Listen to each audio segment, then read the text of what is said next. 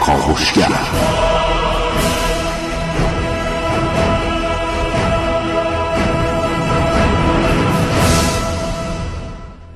به نام یکتای بی همتا. خانم ها آقایان سلام، صبحتون بخیر.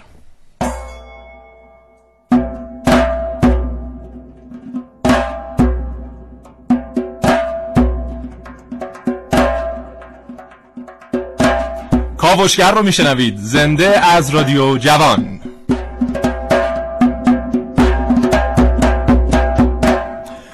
سالها پیش در قرن هفتم هجری یک پهلوانی ور میداره میره حموم عمومی پیش دلاک و به دلاک همه فن حریف میگه لطفاً برای من یک نقشی روی شونم بزن. شون این کتف منظورش بوده. میگه باشه چشم، شما امر بفرما، فقط چه نقشی بزنم؟ اون هم میگه شیر ژیان.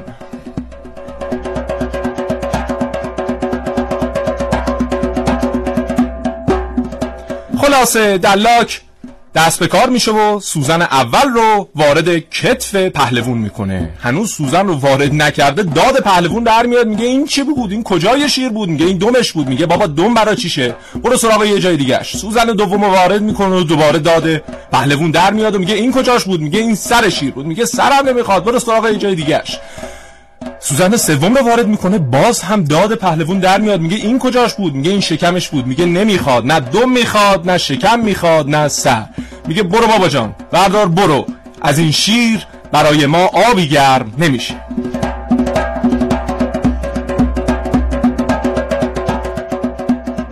این کاوشگر رو با موضوع کبودی زدن، خالکوبی یا تتو بشنوید.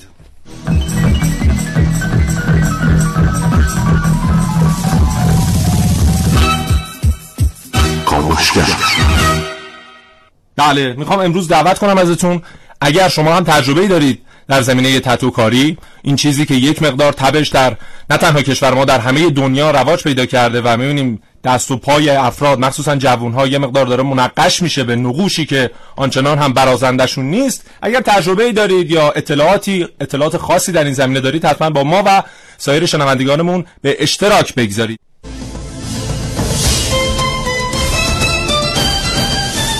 اگر علاقمند هستید بدونید که اصلا تتو چیه، اگر علاقمند هستید تاریخچه تتو رو بدونید، و اگر علاقمند هستید بدونید که رکورد گینس بیشترین تتو در دست کیست، کاوشگر امروز رو از دست ندید.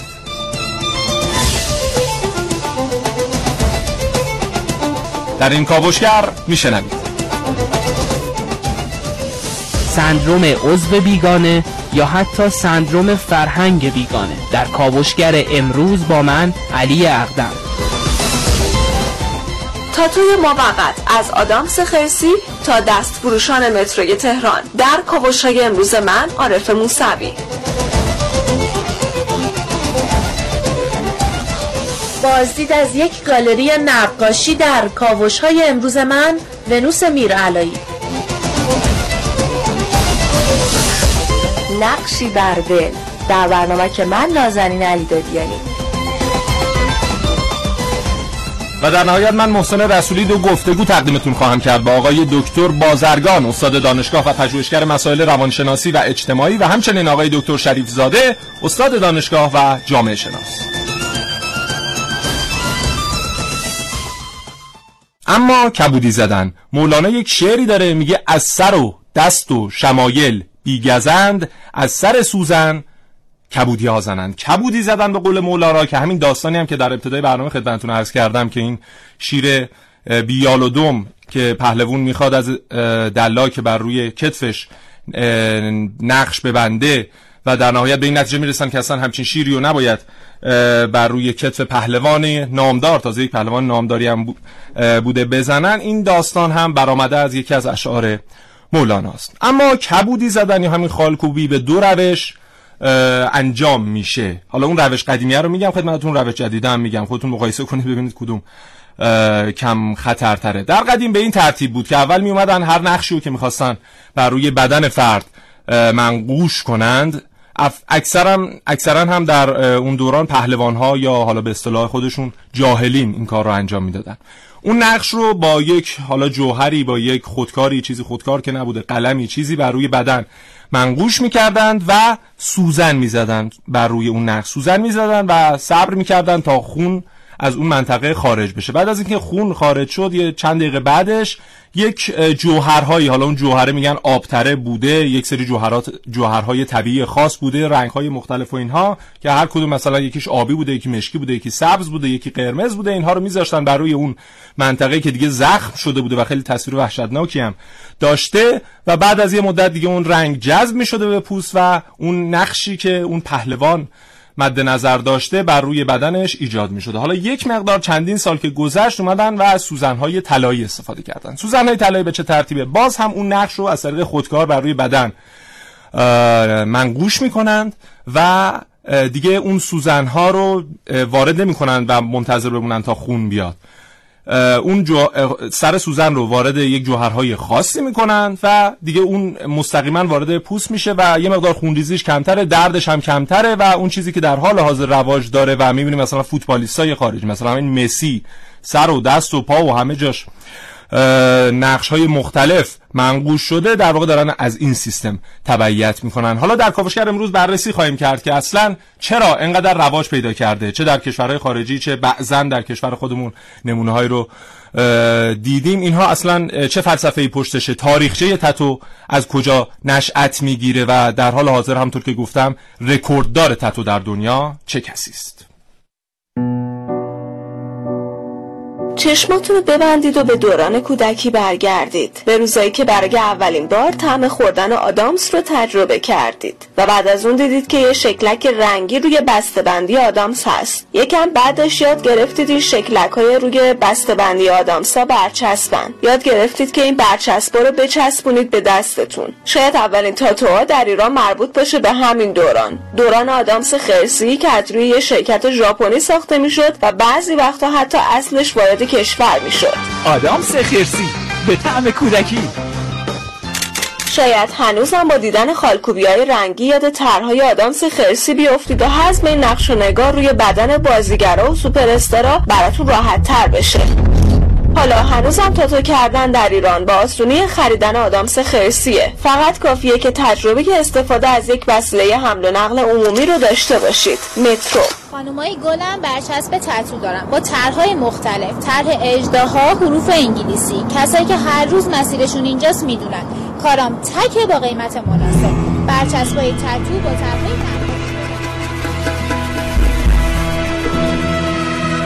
امروز حتی دور از سالن‌های آرایشی که روزانه میلیون‌ها تومان از تاتو کردن درآمد دارن، با مبالغ بسیار کمتر میشه تاتو رو در ایران تجربه کرد. اونم با خرید برچسب‌های تاتو از دستفروش‌های مترو تهران.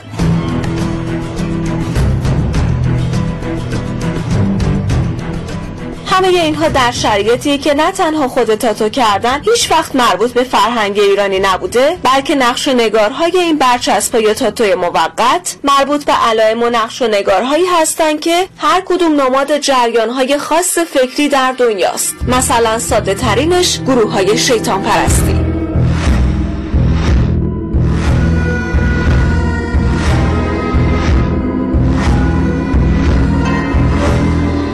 عارف موسوی، کاوشگر جوان. به نام خدا سلام عرض میکنم حضور شما دوستان شنونده. و دیگه روی من از اینی که هست سیاه‌تر واقعا نمیتونه باشه.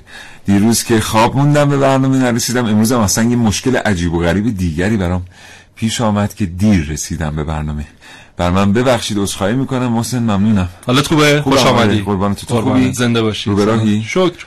تاتو صبح شبا نه شبا زودتر بخواب. میدونی مشکل ماها چیه؟ مشکل اینه که شبانه روز بیست و چهار ساعته. بله. و کارهای بسیار زیادی برای انجام دادن وجود داره. طبیعتاً. بله. آدم یک بار فقط به دنیا میاد. بله. و باید از این موهبت عمر بله. حد اکثر استفاده رو ببره. آفر. و مأموریت‌هایی داره دیگه. بله. باید اینا رو انجام بده و بعد. مخصوصاً شب. آدم خودش تنهاست، خلوت، اون خلوت اصلا چقدر. بله. میگن اگر چه زیباست شب برای که زیباست شب. بله. برای چه زیباست واقعا. بله. شب یه فرصتیه، فلسفه خودش. بله یه فرصتیه واسه کار کردن. به هر حال من عذرخواهی میکنم. خواهش میکنم. توی راه که داشتم میومدم کلی ایده داشتم برای شروع این برنامه. همش آره کلی اینجا داشتم یه برنامه ای رو محسن در مورد خالکوبی یا در مورد تاتو بله. قبلا ساخته بود که میخواستم بهش پیشنهاد بدم بخشیشو بیاره تو این برنامه پخش کنه، بعد دیدم که میتونیم آمادهش کنیم برای فضای مجازی. بله. اون موقع چون که طنز شفاهی محسن خیلی خوب بود و بخشی از این برنامه هم بداهه بود، از یه بیتی استفاده کرده بود در این برنامه که در مورد خالکوبی بود که این بیت اصلا بر جریده عالم هک شده.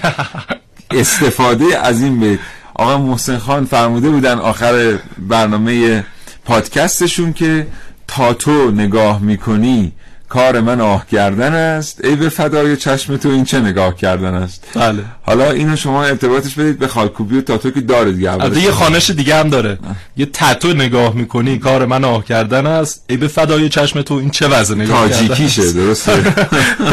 خوانش تاجیکیشه. یادش بخیر دو سال پیش بود. دو سال پیش بود. عمر دیگه میگذره. بله. خب محسن در خدمت هستیم. آقا جان در مورد خالکوبی شما نبودیم، ما صحبت کردیم بله. و اینکه اصلا از کجا نشأت میگیره و چه روش‌هایی بیشتر مرسومه و خب در حال حاضر میدونیم که خیلی ها تبعیت میکنن از سلبریتی ها و مثلا فوتبالیستای معروفی مثل مسی یا افراد دیگه‌ای که ما میبینیم تو مسابقات یا مثلا تو فیلم ها میبینیم که اینها تتو دارن و برخی تعقیب میشن که برن اون تتو رو بر روی دست و پا و صورت خودشون اعمال بکنن. مثلا همین مسی هر تقریبا سه ماه یه بار یک تتوی جدید بر روی بدنش اعمال میکنه، گاهن مثلا درج میکنه، درج میکنه، نقش میکنه، درست درست منقوش میکنه، نقش میکنه، نقش بدن رو منقوش میکنه. آها. و خالکوبی رو نقش میکنه. سخته اینا، سخته برای تفکیکش اصلا خیلی سخته. آره برد. مثلا یک مدتی شو... مثلا از قوزک پا خواستم ببینم دقیقاً قوزک پا تا زانو نگاه کرد ببینه قوزک پاش هست جلادش رفته بیاره. از قوزک پا از قوزک پا تا زانوش رو کامل سیاه کرده بود، وسطش یک عدد ده بود که و بغلش هم یک اسمی حک شده بود که حالا بعداً تعبیر کردن که این اسم اسم پسرش، اون عددم حالا عدد خوششانسیه مسیه. بعد اینو پاک کرد و یک مدت بعد بر روی کتفش عکس مادرش رو منقوش کرد و خب نقش. بعد از مسابقات نقش کرد ببخشید و می... چیز دیگه هر میگم هر سه ماه یک بار یک نقش جدید. در نقطه مقابلش یک فوتبالیست معروف دیگه هست به نام رونالدو که ما یک نقطه هم تا حالا بر روی بدنش ندیدیم خالکوبی کرده باشه واقع. و حالا علتش هم گفته که ازش پرسیدن که چرا شما خالکوبی نمی‌کنید در برابر مسی که این همه علاقه داره، میگه من برای اینکه بتونم اهدای خون کنم بله. و بدنم سالم بمونه و اون خونه دوچار مشکل نشه و فردی که این خون بهش اهدا میشه بعدن عوارضی دوچار نشه، من نرفتم پرهیز کردم بله, بله. حالا در مورد تاریخچه خالکوبی منم یه چیز جالب براتون آوردم بعد از گفتگو با آقای دکتر شریف زاده استاد دانشگاه و جامعه شناس خدمتتون عرض خواهم کرد. پشت خط تلفن هستن آقای دکتر شریف زاده. آقای دکتر صبحتون بخیر، ممنونم از اینکه ارتباط رو پذیرفتید. آقای دکتر شریف زاده خداوند بزرگ عرض سلام و ادب دارم خدمت شما و همچنین شنوندگان عزیز و ارجمند. حالا احوالتون خوبه ان شاءالله؟ الحمدلله بسیار عالی. متشکرم. شکیبا بودید یکی دو دقیقه پشت خط. آقای دکتر شریف زاده چه اتفاقی میفته که نقش کردن یک تصویر یا یک نوشته بر روی بدن کم کم جای خودش رو در فرهنگ مردم یک خطه از جهان باز میکنه و خودش پیام رسان روحیات افراد میشه بعد از مدتی و حتی مکاتبی میان ازش بهره میبرن به عنوان نشان؟ عرض میشه خدمتون که اولا در زمینه تتو کردن و نقش کردن تصاویر مختلف یا واژه ها و کلمات مختلف بر روی بدن این بیشتر جنبه تاریخی داره و ما در ادوار مختلف تاریخی شاهد هستیم که به اشکال مختلف این اتفاق برای افراد میفته. در یه دوره هایی این بحث بحث درمان بوده به این معنی که معتقد بودن که تتو کردن میتونه به صورت موضعی کاهش درد بده و امروز هم شاهد هستیم در بین برخی از اقوام حتی در سطح جامعه خودمون که اونهایی که حالا قدیمی‌تر هستن اقدام میکنن نه برای زیبایی بلکه صرفاً برای کاهش درد، برای درمان و چیزهایی که از قدیم وجود داشته. حالا صحت و صحبش رو من یه چیزی نزدیک به اون طب سوزنی خاور دور. آنچه که امروز ما شاهدش هستیم در حقیقت به لحاظ جامعه شناسی نوعی مد اجتماعی ازش یاد میشه. ما وقتی صحبت از مد اجتماعی میکنیم منظورمون اون حرکتی است که یک دفعه فراگیر میشه در بین قشر و گروه و طبقه و گاهی جنس خاصی از آحاد یک جامعه. دلایل متعدد میتونه داشته باشه که یکیشو دوست عزیزمون قبلش اشاره کرد و اون گروه های مرجعی، گروه مرجع قبلا که جوانترها به ویژه اونها تأثیر میکنند و از اونها پیروی میکنند برای انجام یک حرکت یا رفتار. یقینا ورزشکاران به نام، کسانی که در سطح جامعه برای مردم به عنوان افراد قهرمان مطرح میشن، بله. کسانی که در زمینه هنر کاری رو دارن انجام میدن، هر حرکتی رو انجام بدن بخشی از جامعه از اونها پیروی میکنه و این حرکت ادامه پیدا میکنه. بله.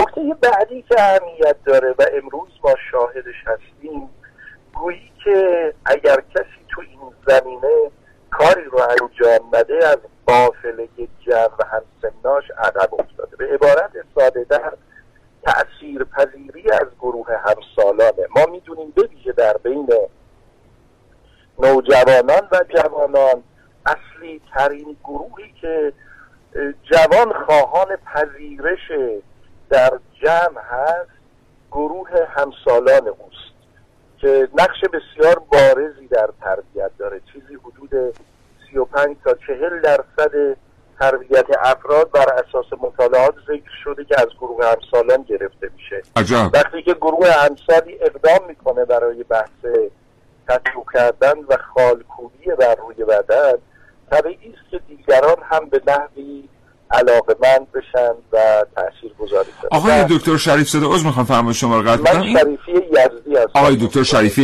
یزدی، اصلاح میکنم، عذرخواهی میکنم از شما. آقای دکتر شریفی یزدی، این سی تا چهل درصد تأثیر پذیری از گروه همسالان تا چه سنی ادامه داره؟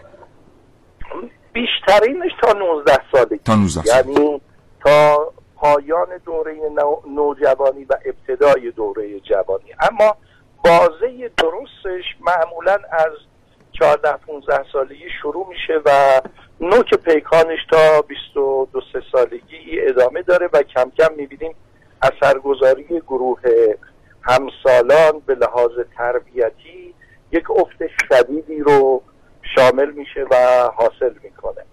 یکی دیگه از منابع بسیار اثرگذار برای گسترش تطور و خالکوبی رسانه ها هست.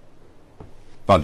به ویژه رسانه های دیداری و امروزه رسانه های دیجیتال، یعنی فضای مجازی، اینترنت، اینها مطالعات نشون داده که سهم بسزایی دارد در اینکه افراد رو به لحاظ فکری و فرهنگی آماده بکنن که اونها اقدام بکنن برای مسئله خالکوبی بر روی بدن، در حقیقت نقش‌گذاری در اشکال مختلف و عرض میشه خدمتون که ادامه این راه رو رفتن. اما مجموعه اینها من به نظرم این گونه میرسه که خلأ اصلی رو ما باید در وهله اول در نظام آموزشی یک کشور بهش نگاه کنیم و بررسیش کنیم. یعنی کشوری که آموزش و پرورشش معمولا ساکت در مقابل انواع اتفاقاتی که برای نوجوان و جوان میفته، طبیعتا چون این اقداماتی روز به روز قابلیت گسترش داره. اما اگر نظام آموزشی به شکل درست و از کانال‌های درستش فرهنگ سازی بکنه، یقینا شاهد کاهش انواع مشکلات و مسائل و مصائب و آسیب‌ها خواهیم بود که مسئله خالکوبی و مسئله تطور کردن هم یکی از اونها. بسیار سپاسگزارم. متشکرم جناب آقای دکتر شریفی یزدی، استاد دانشگاه و جامعه شناس. آرزوی سلامتی میکنم برای حضرت علی. خدا نگهدار. موفق باشید. خدا. اینا نقاشی نیست، قاطی کردن رنگ و خونه. من یک گالری دارم، یک گالری نقاشی که وقتی توش قدم میزنی روی هر دیوارش چند تا تابلوی پرنقش و نگار میبینی که هنرمندانه روشون رنگ پاشیدم. جوری رنگ به تار و پود بومای نقاشیم رفته که انگار نقش رو تو خونش تزریق کردی. سوزن فلت پونزه. این سوزن همه دارم براش تطور میزنم. رخ باید بذارید با دقت، تمیز و دقت، سانت به سانت. من یه نقاشم و از محو بودن بوم ها تصویر می سازم. آبی، خاکستری، سبز، آبی، سیاه. هر بار که روی این بوم ها رنگ می پاشم یه آدم جدید می سازم. من جاهای خالی این دنیا رو پر میکنم و به آدمهای تو خالی نقشی میدم که بازی کنن و بعدش مثل همین حالا پاک کن و بر میدارم و تمام دنیایی که نقاشی کشیدم رو پاک میکنم. آبی ها و خاکستری ها پاک میشن و بوم از نو سفید میشه. میخوام, میخوام یک گالری داشته باشم, باشم از بوم‌های سفید و نقاشی‌های بیرنگ. ولی حالا افراد تصمیم میگیرن که خالکوبیشون رو پاک کنن. یکی اینکه اصلا دیده شده شصت درصد هفتاد درصد افراد یه ساعت بعد از اینکه خالکوبی رو انجام دادن اصلا پشیمون شدن. یه دسته دیگه افرادی هستن که میبینن خب اون شکل دلخواهی که میخوام براشون به وجود نیومد. خیلی وقتا این افراد مثلا سوزوندن اون خالکوبی رو. حالا اون رنگدانه‌ها از بین رفتن ولی جای اسکار اون سوختگی روی پوست بدنش و مدنش مونده. من به بچم یاد میدم که پشیمونی رو نمیشه مثل مداد رنگی با یه پاک کن پاک کرد. پاک کن من هر اشتباهی رو پاک نمیکنه. مثلا نقاشی با خونو نمیشه با پاک کن از روی هیچ بومی پاک کرد. اینا نقاشی نیست، قاطی کردن رنگ و خونه, و خونه. ونوس میرعلایی، کاوشگر جوان. بله. تاریخچه خالکوبی در ایران رو زمانی که بررسی میکنیم باید بریم در مناطقی مثل لرستان و اون در واقع دوران پازوریک، یه اسم همچین چیزی داره، پازیریک، دوران پازیریک، و یا مثلا در دوران هخامنشیان که یه مقدار رواج داشته در اون دوران و اکثرا هم حالا در کنار پهلوانان و جاهلین به اصطلاح زمانی که این کارو میکردن خانم ها خیلی تمایل داشتن به خالکوبی کردن یا کبودی زدن و بیشتر هم برای افزایش مهر شوهر بوده. مثلا بر روی چانه هاشون یک نقشی منقش میکردن، باز باید بگم منقش میکردن، نقش میکردن نقش میکردن و یا مثلا بر روی پیشانیشون، که اینو مثلا ما در همه سرزمین های دیگه هم داریم، در سرزمین هند داریم، در ژاپن داریم و اینها همه بوده، یا مثلا در منطقه اندونزی و اینها یا حتی در امریکای جنوبی اینها خیلی رواج داشته. اکثرا هم خانم ها میگم در اون دوران استفاده میکردن. مثلا در همین ژاپنی که یک دورانی خیلی رواج داشته و یکی از سردمداران خالکوبی بودند، خب الان خیلی از استخر، اکثر استخرهایی که در ژاپن هستند ورود تتو بازها، در واقع نمیشه بگی تتوکارها، کسانی که بدنشون تتو داره ممنوعه به استخرها. اما در کشور ما فکر نمی کنم این قانونی وجود داشته باشه براش که مثلا ممانعت خیلی کشورها این نیست، ولی خب خیلی کشورها هم کسانی که خالکوبی کردن نمیتونن وارد این بگیم خالکوبی، تتو انگلیسی خالکوبیه، خالکوبی کسی که خالکوبی کرده نمیتونه وارد شه.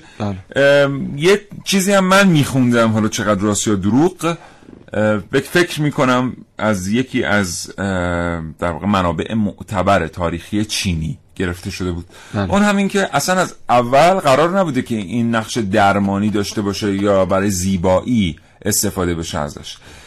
وقتی که عده مجرمین دستگیر می شدن در خاور دور، بله، اینا نشانه گذاری می شدند با لباسهای خاصی که می پوشیدند.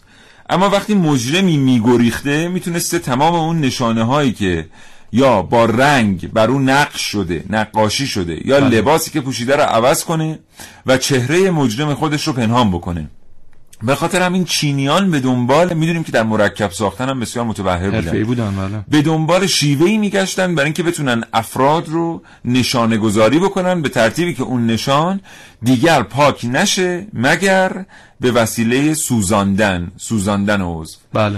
که خب به هر حال میرن و فکر میکنن و اینها میبینن اگر جوهر رو با سوزن به زیر پوست هدایت کنن، این جوهر خارج کردنش از زیر پوست به این سادگی ها میسر نیست، یا میشه به عبارت دیگر گفت اصلا در اون زمان میسر نبوده به هیچ ترتیبی. همین کلمه همین دلیل میاد خالکوبی. آره اصلا همین کلمه تتو یه کلمه تاهیتیه، یک کشور بود به نام تاهیتی که اینها زمانی که این تتو رو ترجمه کردن به زبان انگلیسی معنیش شده علامت گذاری کردن چیزی. بله. بعدا برای احشام هم استفاده میشه. آره. بعد اینکه احشام ربوده میشدن اون نقش رنگی که با رنگ با قلمو بر روی پوستشون نقش شده بوده، خب به راحتی شسته میشده و نقش بله. دیگری می اومده جاش. همین شیوه بعدا برای نشانه گذاری احشام هم استفاده میشه. مثلا یعنی... پشت گوسفنده می نوشتن رفیق بیکلک چوپان. آره. میشه. یا مثلا مثل هیتمن پشت سرش بارکد. آره آره, آره. آره. آره. بعضیا مثلا بعد میدونید خاصیت درمانی هم داشته، یعنی در همون دوران قدیم اکثرا اگر کسی گلو درد داشته این زیر گلوش رو تتو می‌کردن، یا مثلا برای اینکه ترس طرف بریزه قسمتی از بدنش رو تتو می‌کردن. باورهایی که وجود داشته قبلا بعد. آره. به خصوص آفریقا. آره. حالا بعد م... که برگشتیم و آمدیم در مورد این با شما صحبت خواهیم کرد که این ماجرای خالکوبی کردن در ایران در میان پهلوانان و در شهر قزوین بسیار رواج داشته است. بله. و کسی پهلوان نبوده مگر اینکه اون زور بازو رو به دست می آورده و بعد نقشی رو انتخاب می کرده تا نقش کنند بر تنش. و مولانا هم در این رابطه داستان داره.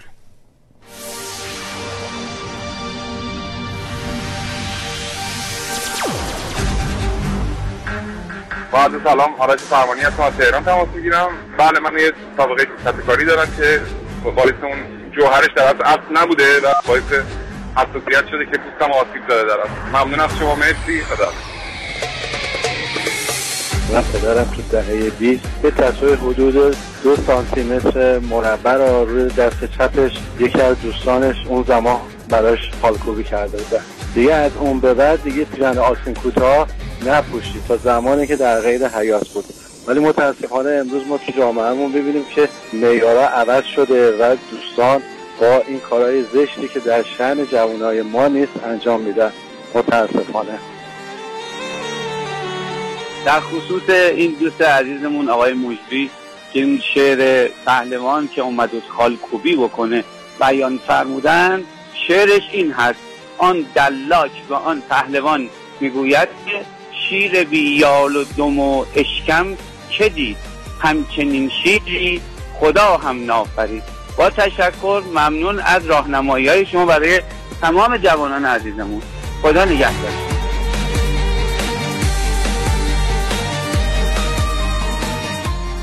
به نظر من خالکوبی یا تتو یه اعتماد به نفس خاصی به آدم میده. حالا کاری ندارم کاذب باشه یا کاذب نباشه، اما اون اعتماد به نفس رو میده.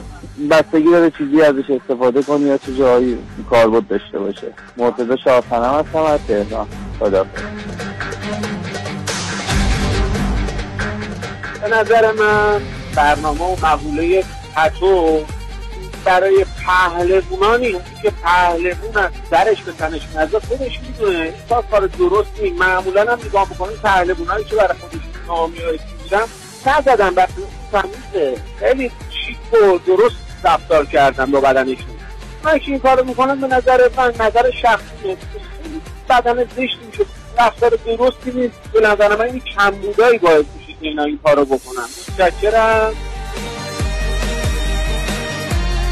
دوست عزیزم، وقتی که ما تاریخ چیزی رو بررسی میکنیم باید به نگاه مردم و تغییر نگاه مردم و سیر تغییر نگاه مردم در ادوار مختلف تاریخی توجه کنیم. اتفاقاً برعکس آنچه که شما میفرمایید، در ادوار تاریخی گذشته هر آن که پهلوان بوده به دنبال یک خالکوبی میرفته و اگر که میبینید که مولانا هم در داستانی ماجرای خالکوبی کردن پهلوانان قزوینی رو میآورده، این بوده که در اون زمان این فرهنگ بوده و کسی پهلوان شمرده نمیشوره مگر اینکه اژدهایی، گرگی، شیری، عقربی چیزی نقش کرده باشه بر تنش. اینکه امروز ما چنین باوری داریم درسته، اما باید به سیر تغییر این باورها در یک فرهنگ نگاه بکنید. بله طبیعتاً امروز اون کسی پهلوانه که به چیزهای دیگری افتخار میکنه، ارزش‌های دیگری داره برای بالیدن به اونها، نه اینکه مثلا ما فکر بکنیم که خیلی آدم بزرگی هستیم اگر یک نقش بزرگی رو هم بر تنمون نقش کنیم.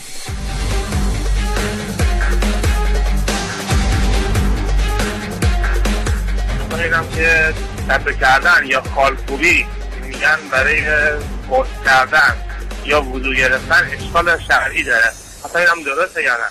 ممنون. وحید هستم از ایران.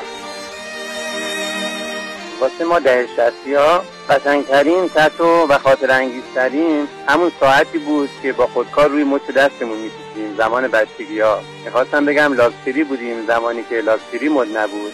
خیلی ممنون از برنامه قشنگتون. سعادتی از مشهد.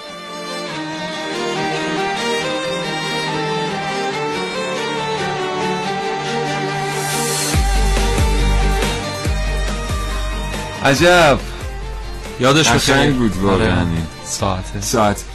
ممنونم از اینکه کاوشگر رو دنبال میکنید. ما همچنان داریم با شما در مورد خالکوبی صحبت میکنیم. حالا البته بیتی رو خوندن دوستی که تماس گرفته بودن، ولی خالی از لطف نیست که این چند بیت اول حکایت کبودی زدن قزوینی و شانگاه رو بشنویم با هم دیگه. کبودی زدن هم هم معادل همون خالکوبی کردنه. سابقا بهش میگفتن کبودی زدن.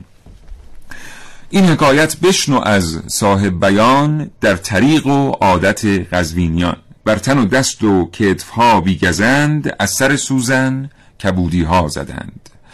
بعد حضرت مولانا میگه سوی دلاکی بشد قزوینی، که این نشون میده در قزوین دلاک ها مأمور نقش خالکوبی بودند. سوی دلاکی بشد قزوینی که کبودم زن بکن شیرینی. گفت چه صورت زنم ای پهلوان؟ گفت برزن صورت شیر ژیان. طالع شیر است نقش شیر زن، نقش شیر زن جهد کن رنگ کبودی سیر زن.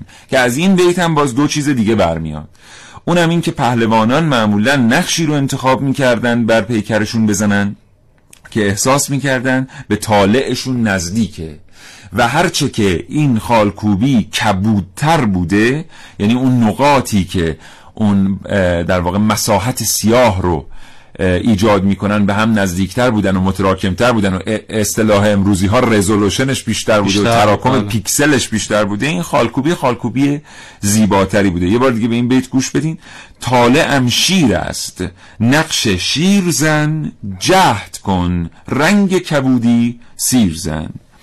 و حالا خیلی چیزهای دیگه از این شعر برمیاد که خیلی جالبه، که اول به سراغ دم شیر میره و پهلوان میگه که درد فرا میگیره شانشو و بعد میگه که نمیخوام دم داشته باشه، برو سراغ یه جای دیگه شو. بعد میره سراغ یال شیر و باز دوباره پهلوان دردش میگیره و میگه آقا یالم اصلا نمیخوام داشته باشه، و میره سراغ شکم شیر و و باز پهلوان میگه آقا اصلا شکمم نمیخوام داشته باشه، که دلاک میگه که شیر بی یال و دم و اشکم که دید که چنین شیری خدا خود نافرید. نافرید. بسیار هم داستان زیبایی است بله. و یه چیزی قریب به شاید اگه پادکستی بخوایم به قضیه نگاه کنیم پنجاه دقیقه حداقل تفسیر آره. این داستانه و فلسفه‌ای که در پشتشه. حالا اونو منتشر می‌کنیم تو فضای مجازی با ابعاد مختلفش دوستان آشنا بشن.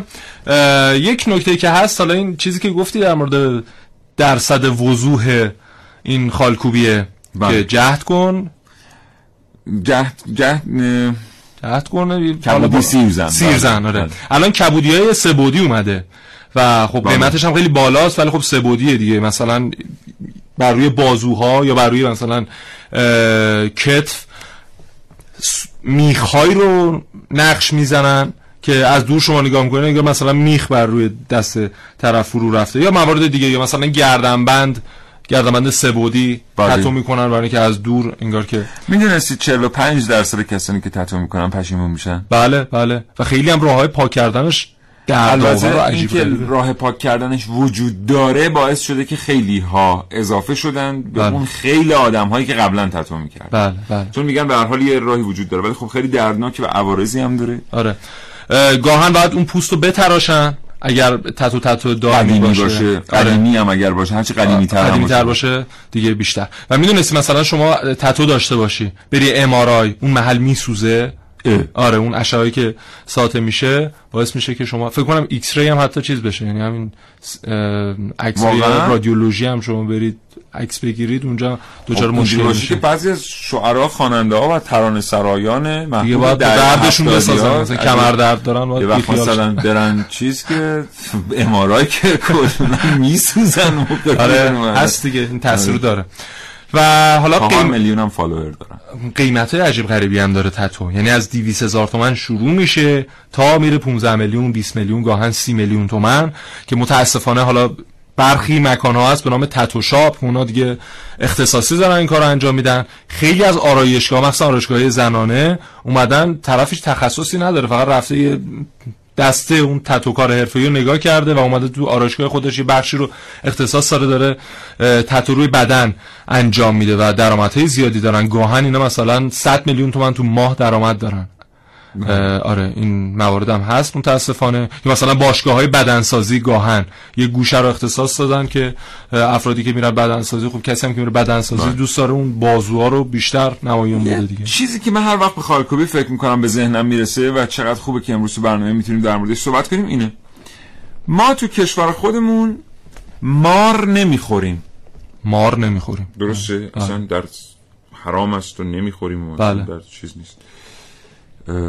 خیلی چیزهای دیگر هم نه, حالا من ما رو همینجوری, خیلی محرمات دیگه هم وجود داره ولی ما مصرفش نمیکنیم. آیا ما نباید اینا رو برای خوردن پرورش بدیم و صادر کنیم و صادر کنیم؟ چرا؟ درسته که ما استفاده نمیکنیم ازشون, بله, ولی باید حتما فکر کنیم, درآمد دیگه فکر کنیم, باید به این باید فکر کنیم که میتونیم اینا رو صادر بکنیم. بله. یا مثلا حالا دوباره الان خیلی به ما خورده میگیرن که چرا این مثال زدید, خیلی از سوسک‌ها بله بله خورده میشن در دنیا که ما میتونیم پرورششون بدیم, سود سرشاری هم داره. چرا پس ما روش کار نمیکنیم؟ حالا در مورد این جریان خالکوبی هم همینطوره. میگن, این دیروز من نگاه میکردم, یعنی میگن که به نقل از منابع آگاه بهترین دستگاه ها و پیشرفته ترین دستگاه های درج خالکوبی رو کدوم کشور تولید میکنه؟ تایلنده, قبلش اسپانیاست. اسپانیا ولی تو چون که خیلی گرونتر از نمونه‌های تایلندیه, در همه جای دنیا نیست. اسپانیا یکی از کمترین آمارهای خالکوبی رو در کشور خودش داره. یعنی اون تولید کننده دستگاه خالکوبی بازار چندانی در کشور خودش نداره. بله. ولی این دستگاه رو توانسته در تمام دنیا بفروشه, در کشورهای مثل آمریکا, در کشورهای در خاوردور که خیلی خالکوبی درشون رواج داره, بازار خوب به دست بیاره. بله. در صورتی که مطالعهش برای بازار داخلی نیست. ما هم در مورد خیلی از موضوعات میتونیم اینجوری رفتار کنیم. یعنی حالا میخوایم بگیم که خالکوبی کردن در کشور ما در میان بسیاری از آدم‌ها کار بله. پسندیده به حساب نمیاد, ولی آیا ما نباید دستگاه خالکوبی بسازیم؟ ببینید این کاریه که تایلند داره انجام میده دیگه. اصلا مدرسه داره تو بانکوک, یک مدرسه‌ای هست که تعلیم میده و مدرک میده به تتوکارها. و مثلا این آرایشگرها هستن که یه دوره میگذرونن رایگان سرکوتا میکنن. اونجا هم رایگان کسانی که متقاضی باشن, افرادی که حالا مبتدی هستن و یه دوره‌ای گذروندن, میرن و اگر خواستن یه نقشی رو برای بدنشون اعمال میکنن و اونجا مدرک میدن. و خیلی از افرادی که در جای جای دنیا دارن این کار رو انجام میدن به صورت حرفه‌ای, رفتن اونجا دوره گذروندن و این خودش یک گردشگری علمی به حساب میاد دیگه.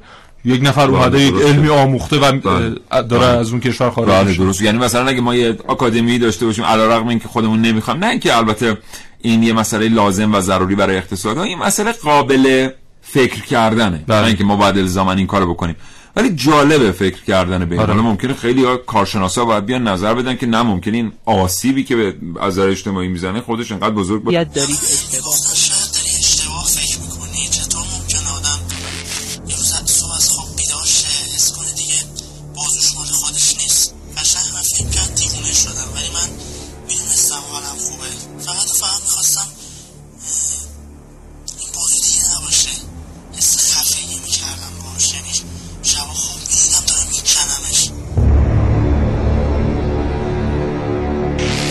بعضی وقتا چشم باز میکنید و میبینید اون چه که سالها از آن شما بود دیگه به شما تعلق نداره. یه خونه, یه شیء یادگاری یا حتی, حتی یکی از اعضای بدنتون. شاید همش به خاطر یک تر که از بین شکل گل در اومد. شاید هم به روزی که برام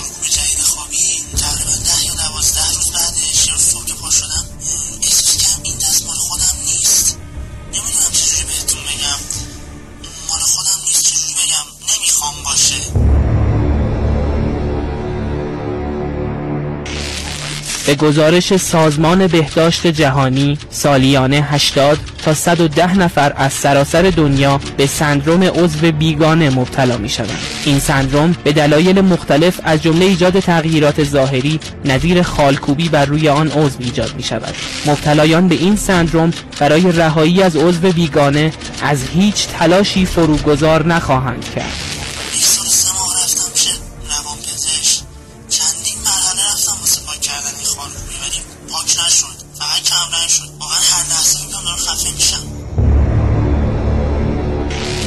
تا حالا شده چشماتون رو باز کنید و ببینید با همه چیز غریبه ای؟ شاید اون موقع است که به این فکر میافتید که یه کاری خلاص شم از دستش.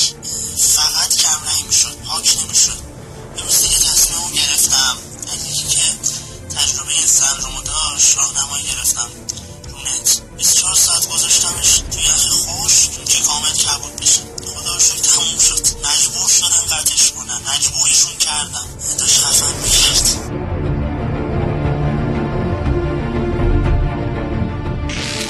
سندروم عضو بیگانه یا حتی سندروم فرهنگ سندروم بیگانه. فرهنگ بیگانه. علی اقدم، کاوشگر جوان.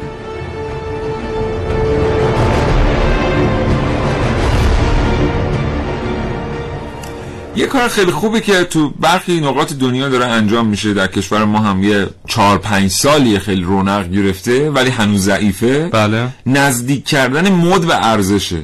درسته. بعضی هم میگن غلطه، اصلا هم چیزی وجود نداره تو دنیا، ولی خب یعنی مود برای فروختنه. شما میخوای یه بازاری رو ایجاد بکنی، تا دیروز مثلا داشتی قهوه‌ای تولید میکردی، الان میخوای سبز تولید کنی و میخوای مردم قهوه‌ای‌ها رو بریزن دور و سبز بپوشن.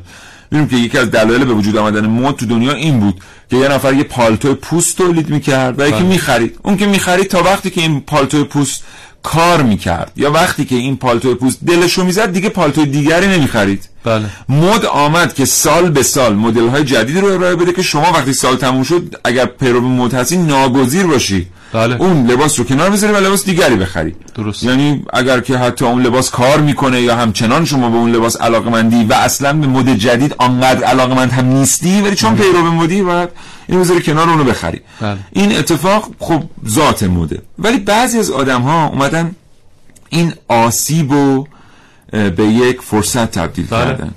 و چی بود؟ این گروه هایی بودن، گروه های اجتماعی و گروه های انسان دوستانه بودن که تو کشورها اومدن یک رفتار خوب اجتماعی رو مد کردن. بله. یک رفتار انسان دوستانه رو مد کردن، کمک به هم نوع رو مد اعلام کردن.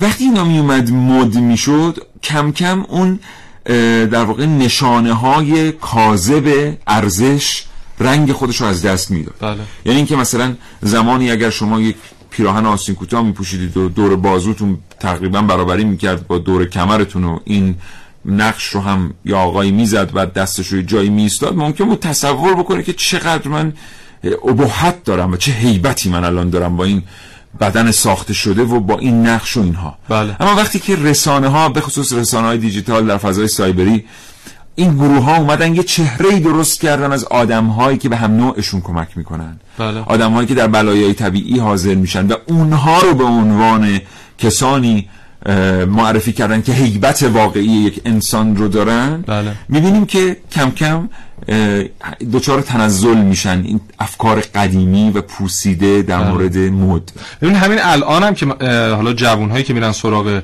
تتو یک اصطلاحی که دارن میگن که ما جرأت داریم که این کارو انجام میدیم، هر کسی هم جرأت این کارو نداره، پس ما یک پله از اونایی که جرأت ندارن بالاتریم و این نماد جرأت دار بودنمونه. اگه جرأت داریم چون خیلی کارهای دیگه بکنیم نشون بدیم که جرأت. متاسفانه من در همین تهران دیدم افرادی رو که جوانهایی که شاید اینا مثلا چهارده پانزده سالشون هم بیشتر نیست، یه تیشرت میپوشن و, و تتو بر روی دستشون یا پشت گردنشون هست یا مثلا قسمتی از صورتشون.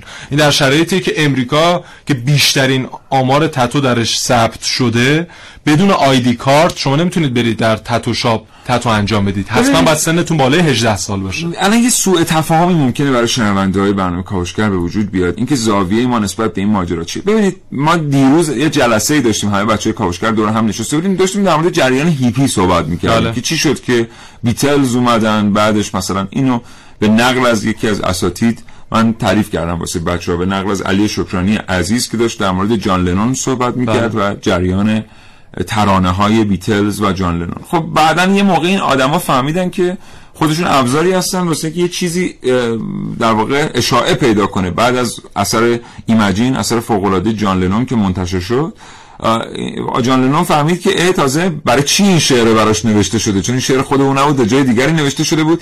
اومد اظهار کرد که من متاسفم از اینکه نمیدونستم چی میخونم و فردا یکی از هوادارانش با تیر زد دم در خونش کشتش. بله. ما اگه داریم در مورد موضوعات اینجوری صحبت میکنیم به خاطر اینه. اگر یک نوجوان آمریکایی بره و تاتو کنه، این خیلی دور از ذهن نیست، او در چنین محیطی بزرگ شده و چنین فرهنگی داره و باید در فرهنگ خودش مطالعهش کرد.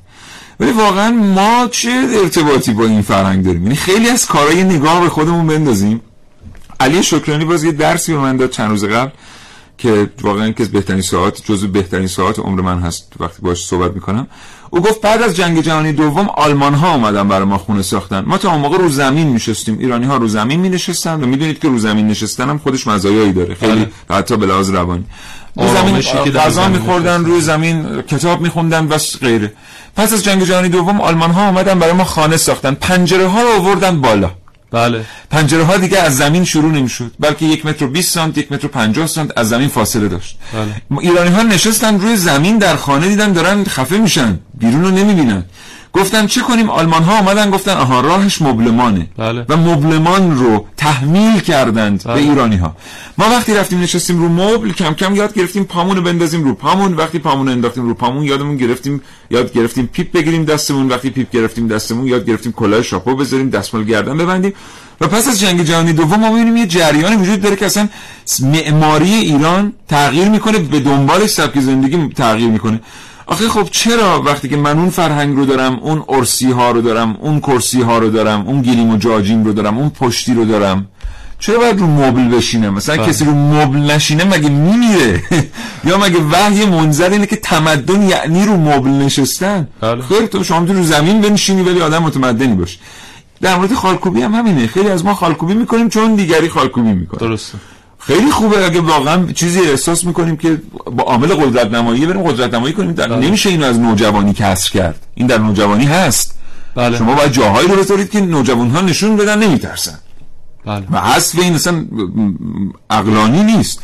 ولی نه با کاری که مثلا یک نفر دیگه در گینه بیساو کرده با یک فرهنگ و سبک زندگی دیگری، حالا منم بیام همین کارو بکنم که بگم من بندازی اون خوشتیپم مثلا. بله.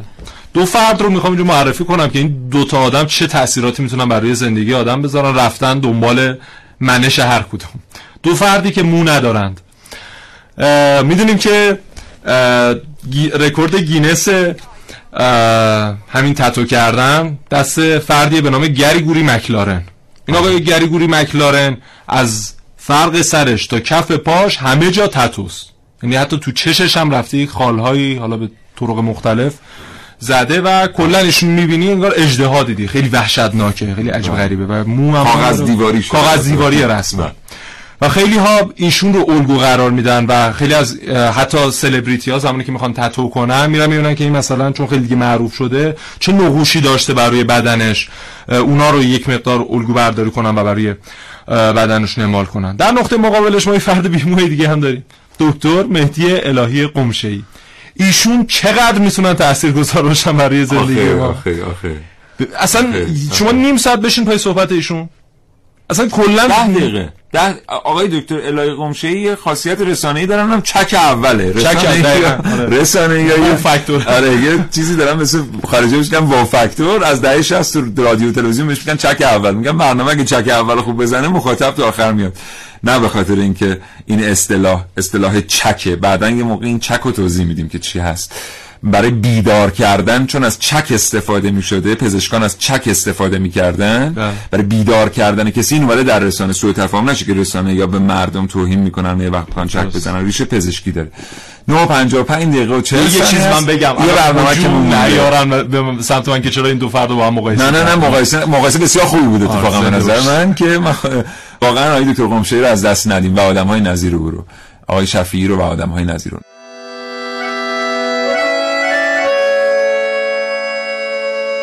این چیه رو دستت؟ ساعت کشیدم رو دستم. ای یادش بخیر، منم بچه بودم از این کارا زیاد میکردم. آره یادمه. یهو امروز گفتم به یاد اون روزا با خودکارم ساعت بکشم و موچم. کلا بچه بودیم یکسره با خودکار دستای همون نقاشی می‌کردیم. بعدش هم مامان کلی دعوا می‌کرد، میگفت برو پاک کن، برو پاک کن، برو پاک. آره راست میگی، راست میگی. راستی‌ها تو داماد خاله رو یادته؟ آره کدوم یکی؟ کوچیکه. آها شوهر مریم. آره آفرین. خب یادته اینا ازدواج کردن، شوهرش رفت اسم مریم و خالکوبی کرد تو دستش؟ آره تعریف کرده بودی برام که کلی هم مریم عصبانی شده بود از این کارش. یاد نمیاد چقدر خندیدی؟ چرا یادمه، دقیقاً همونه. خب حالا چی شد یاد اون افتادی؟ این ساعت رو رو دستت دیدم یا ذهنم رفت اون سمت. راستی گفتم که چی شدن؟ نه چیزی شدن مگه؟ آره بابا طلاق گرفتن. برو این که خیلی دوستش داشت، به قول تو اسم مریم رو دستش خالکوبی کرده بود. چی شد یهو؟ نساختن دیگه. میدونین چیه، من اصلا فکر می‌کنم دوست داشتم به این چیزا نیست، اسمشو خالکوبی کنی و چه میدونم این کارا. آره درسته، فکر کنم باید خیلی عمیق‌تر باشه. اون نقشی که با جوهر میزنی رو دست چه اهمیتی داره؟ اصلا شاعر میگه نقشی که آن نمی‌رود از دل نشان توست. تمام. الان محسن به این موضوع خیلی مهمی اشاره کرد. خب بازم یکی از فرهنگ‌های برگرفته از فرهنگ دیگر کشورها که در کشور ما وجود داره و خیلی هم حالا مردم خودشون قضاوت کنن که خوبه یا بده، به خصوص اونایی که از سن بیست و هشت سالگی گذشتن، اونایی که تو بازی هستن نمیتونن خیلی خوب قضاوت کنن. تعدد روابطه که مثلا ما یه تعریف جدیدی از عشق پیدا کنیم. سابق مثلا طرف عاشق می‌شد به ناخن کوه می‌کند و نه تیشه می‌زد تو سرش و اینا. اصلا عشق شرقی، عشق شرقی باید اگزاجره شده باشه. رومئو و جولیت رو بخوانید حتما. رومئو و جولیت قرار داره سر یه جایی، جولیت میره رومئو پنج دقیقه دیر میکنه، در واقع جولیت ترک میکنه محل قرار رو. پنج دقیقه اون دیر میادی میره. بله. ولی خب اینجا خسرو فرهاد داریم، ویس و رامین داریم، بریم نگاه کنیم چجوریه. الان تعریف ما از عشق یه چیز دیگه ایه. شیرین و فرهاد داریم. شیرین و فرهاد گفتی خسرو و فرهاد داریم. شیرین و فرهاد داریم. و میگه تو اگر عشوه بر خسرو و پرویز بری همچون فرهاد روند از عقب کوه کنی. نه چون خسرو و فرهاد اون مناظره خیلی معروف رو دارن در چیز، این مناظره خسرو فرهاد هم بخوانید در آثار نظامی گنجوی خیلی چیز خب یک چیز کرد دیگه. مچ من اینجا گرفت. حالا بریم سراغ این که در واقع تعریف جدیدی که ما از عشق پیدا کردیم باعث میشه مثلا هر دو نفر که با هم سلام علیکم میکنن و دو هفته ای هم پشت شبکه اجتماعی با هم حرف میزنن، یه دفعه ممکنه فکر کنم به دام عشق هم گرفتارن. اگر آقا اهل خالکوبی هم باشه که ممکن اسم او رو هک کنه. بله. بعد از بیست و هشت نه سال ما دیگه یه پسر نداریم، یه روزنامه دیواری داریم، چون احتمالاً مثلا بعد تعداد بیشماری اسم بر بدنش خالکوبی شده باشه. کسایی که بچه‌ش به دنیا میاد میتونن برن از اون اسم انتخاب کنن برای بچه‌شون. بله. خلاصه که آقا جامعه زیبا نمیآید به کار، حرفی از معنا اگر داری بیار. تا فرصت دیگه شاد و تندرست باشید، خدا نگهدار.